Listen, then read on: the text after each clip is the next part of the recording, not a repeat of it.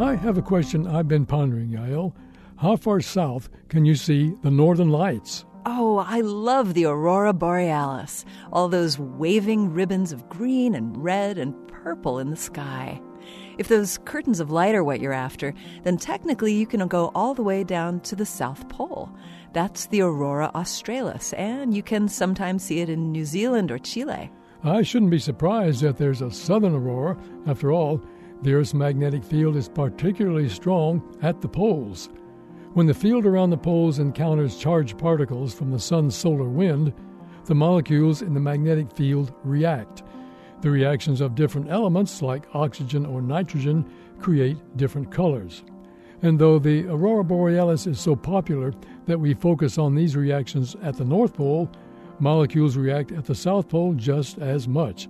So I guess my question becomes how close to the equator can you see the aurora?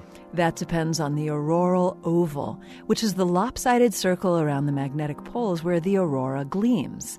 You're right when you say that the solar wind causes the polar lights, but sometimes large solar storms send huge amounts of particles hurtling toward Earth.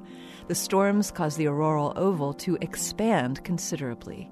In fact, in 1859, there was such a large solar storm that researchers think the aurora was seen in Colombia Occasionally, smaller storms come around, and the northern continental U.S. can see the aurora borealis. We'll have to keep watch. Maybe we'll be lucky, and one day the northern lights will make their way down to us. This moment of science comes from Indiana University. We're on the web at a momentofscience.org.